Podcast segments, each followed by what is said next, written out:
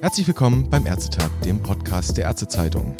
Heute, an diesem Donnerstag, dem 25. Juni, wurde in Berlin die Behandlungsfehlerstatistik 2019 der medizinischen Dienste der Krankenkassen MDK vorgestellt. Für uns ein Grund, mit einer Person darüber zu reden, die sich bestens auskennt mit Behandlungsfehlern und dem Vermeiden von Behandlungsfehlern, nämlich der Vorstandsvorsitzenden des Aktionsbündnisses Patientensicherheit, Dr. Ruth Hecker.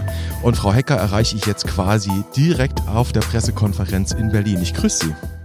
Ja, guten Tag, Herr Nösner. Guten Tag. Frau Hecker, Sie sind ja auch Fachärztin für Anästhesie. Sie sind am Uniklinikum Essen Chief Patient Safety Officer. Also Ihre Tätigkeit ist ganz, ganz eng auf vielen Ebenen mit Behandlungsfehlern verknüpft. Vielleicht mal ganz provokant zum Einstieg gefragt. Aus Ihrem Berufsalltag, was sind denn so typische Behandlungsfehler, die Ihnen in Erinnerung geblieben sind? Ja, ein klarer Behandlungsfehler aus der Anästhesie ist die Fehlintubation. Das heißt, wenn ich den Tubus in den Magen lege und nicht in die Luftröhre, weil ich das nicht merke und der Patient an der Sauerstoffunterversorgung stirbt. Und ich vermute mal, das ist auch ein Fehler, der doch hier und da vorkommt. Auf jeden Fall. Der kommt hier und da vor. Manchmal wird er noch bemerkt. Manchmal wird er nicht bemerkt und das führt dann wirklich zum Schaden für den Patienten bis hin zum Versterben des Patienten. Und sicherlich auch nichts, was man als behandelnder Arzt in dem Moment wirklich erleben will, niemanden wünschen möchte. Nun haben heute die medizinischen Dienste, wir haben es gesagt, der Krankenkassen und ihr Spitzenverband, der MDS, eben die Ergebnisse der Fehlerstatistik 2019 vorgestellt. Ich mache mal ganz kurz die Zahlen. 14.500 Gutachten hat es da im vergangenen Jahr gegeben. Da wollen die Gutachter in etwa einem Viertel Fehler festgestellt haben und in knapp 3000 Fällen, also einem Fünftel aller Gutachten haben die Gutachter dort einen nachweislichen Schaden festgestellt. Frau Hecker, ist das nur die Spitze des Eisbergs? Ja, das ist die Spitze des Eisbergs. Also es werden ja nicht alle Fälle beim MDK, MDS gemeldet, sondern es melden nur die Patienten, die einen hohen Leidungsdruck haben und sich auf diesen Weg begeben. Es werden ja auch nicht alle Fälle bei den Gutachterstellen der Ärztekammer gemeldet. Viele Fälle erreichen den Raum außerhalb der Arztpraxis oder des Krankenhauses nicht und viele Fälle werden ja auch gar nicht wirklich wahrgenommen. Da ist halt ein, ein Schaden entstanden, den man dann als Komplikation, Zufälligkeit dann ausspricht. Und es wird nicht wahrgenommen, dass es ein vermeidbarer Schaden sein wird. Mhm. Also müssen wir davon ausgehen, dass auch mutmaßlich iatrogene Schäden sehr viel mehr sind. Ganz genau, wobei wir ja gar nichts wissen. Also bis auf diese Zahlen, Daten, Fakten, die beim MDK liegen und bei den Gutachterstellen der Ärztekammer liegen, wissen wir nichts.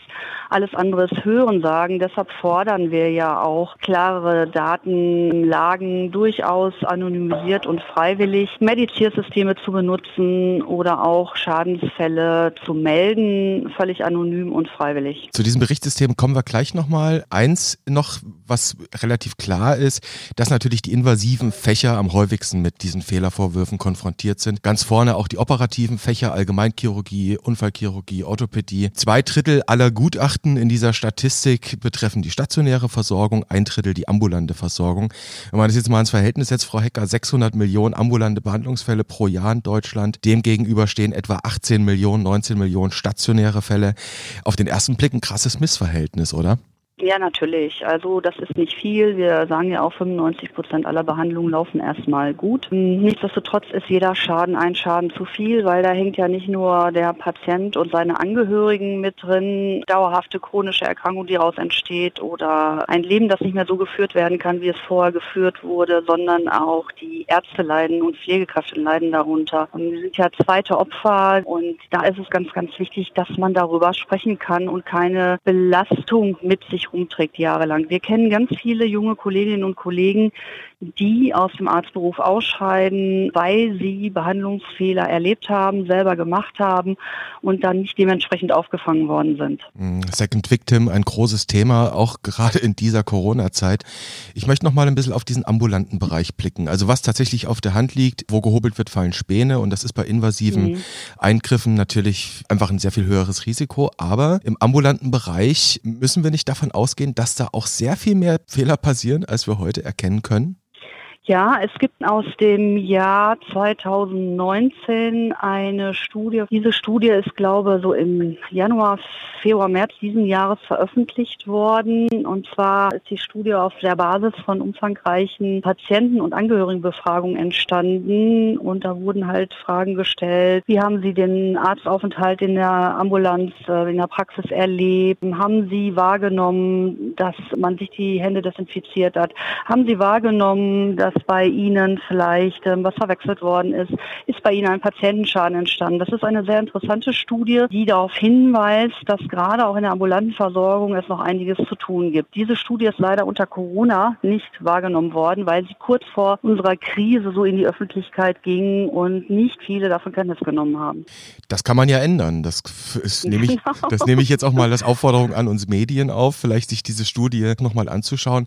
Frau Hecker, wie können denn solche Fehlerberichte Berichtssysteme, ja Methoden, Tools, das ist ja eine ganze Mischung am Ende helfen, auch dem niedergelassenen Arzt. Also unsere äh, Fehlermeldesysteme CS Forte, die wir entwickelt haben, sollten dazu anregen, erstmal in der Praxis selber über Fehler zu reden. Also es war gar nicht bestimmt, dass man das irgendwo hinmeldet, sondern erstmal eine Kultur zu entwickeln. Wie redet man über Fehler? Wie übt man untereinander Kritik? Denn wenn man über Fehler redet, ist das auch immer eine Kommunikation, eine kritische Kommunikation. Wie leiten wir Maßnahmen ab? Auch durchaus in einer kleinen normalen Praxis. Und mit dem ersten Projekt haben wir sehr gute Erlebnisse gehabt mit Praxen, die sagten, oh, das ist ja echt super, so mal angeleitet zu werden, wie man dann auch Maßnahmen ableiten kann. Der zweite Schritt ist natürlich, dass die Praxen auch bereit sind, diese Fehler in die Fehlermeldesysteme einzugeben. Das ist jetzt der zweite Schritt, den wir versuchen, bei den niedergelassenen Ärztinnen und Ärzten zu aktivieren. Und wenn man auch über diese Fehler einfach mal ähm, im Qualitätszirkel spricht.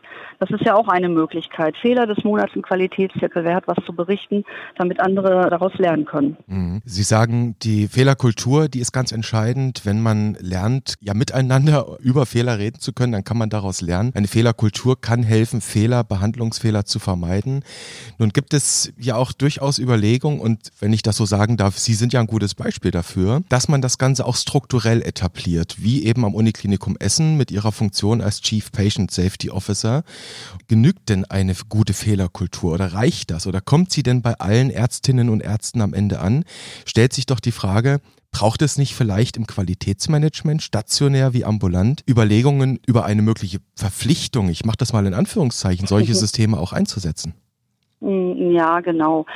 Also es ist tatsächlich so, dass die Uniklinik Essen sich entschieden hat, diese Position so zu besetzen, um die Sicherheitskultur, wir sprechen ja lieber von Sicherheits- als Fehlerkultur, einen besonderen Stellenwert oder die Entwicklung dahin einen besonderen Stellenwert zu geben. Das heißt, ich in meiner Funktion nehme vor allen Dingen an Schadensfallsitzungen, Besprechungen teil, um auch da ein ausgleichender Faktor zu sein, dass es nicht zu Fehlervorwürfen oder zu Strafen kommt sondern dass wir eher gucken, was können wir daraus lernen und für die Verbreitung sorge und für die Akzeptanz auch sorge, dass unsere Tiersysteme genutzt werden. Und das Zweite ist, dass ich natürlich auch indirekte Fehler bewerte oder Fehlermöglichkeiten bewerte. Das ist, glaube ich, ein besserer Ausdruck. Denn die Fehler passieren häufig nicht aufgrund von fachlichen Problemen. Also ich, ich weiß nicht, wie ich spritzen soll oder wie ich operieren soll, sondern die Fehler entstehen häufig aufgrund von systemischen und strukturellen Problemen. Unternehmen.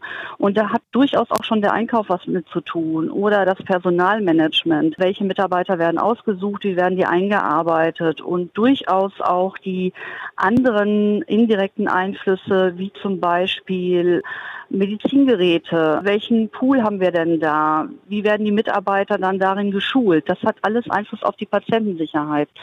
Und aus diesem Grunde, um sagen wir mal 360-Grad-Blick zu bekommen, nicht nur der direkten Einflüsse, ich als Arzt, Krankenschwester mache was falsch, sondern auch der indirekten Einflüsse und die zu bewerten, Deshalb ist es ja im Uniklinikum so wichtig gewesen, diese Position damit zu besetzen. Mhm. Also Überlegungen, dass man sowas verpflichtend auf mehreren Bereichen, mehreren Ebenen im Gesundheitswesen machen sollte. Ja, auf jeden Fall. Mhm. Auf jeden Fall. Ähm, die Verpflichtung, vielleicht Kommunikation zu lernen, wie rede ich im Team, Teamtrainings zu verpflichten. Das ist ja in der Flug- und in der Kernindustrie verpflichtend, dass regelmäßige Trainings stattfinden.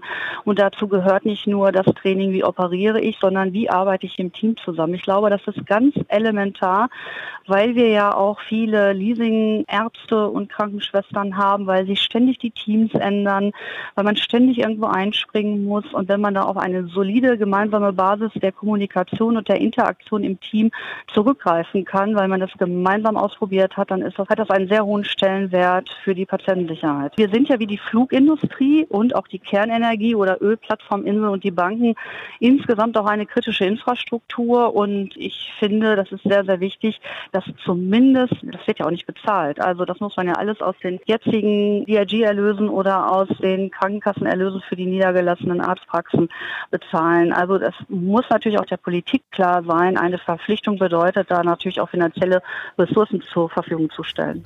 Sicherheit in der Medizin kostet Geld. Sicherheit in der Medizin ist eine Teamaufgabe und braucht einen 360-Grad-Blick, sagt Ruth Hecker, Vorstandsvorsitzende des Aktionsbündnisses Patientensicherheit. Für das Gespräch mit Ihnen bedanke ich mich sehr an dieser Stelle. Ich wünsche Ihnen einen schönen Donnerstag. Ich Ihnen auch, Herr Nüsser.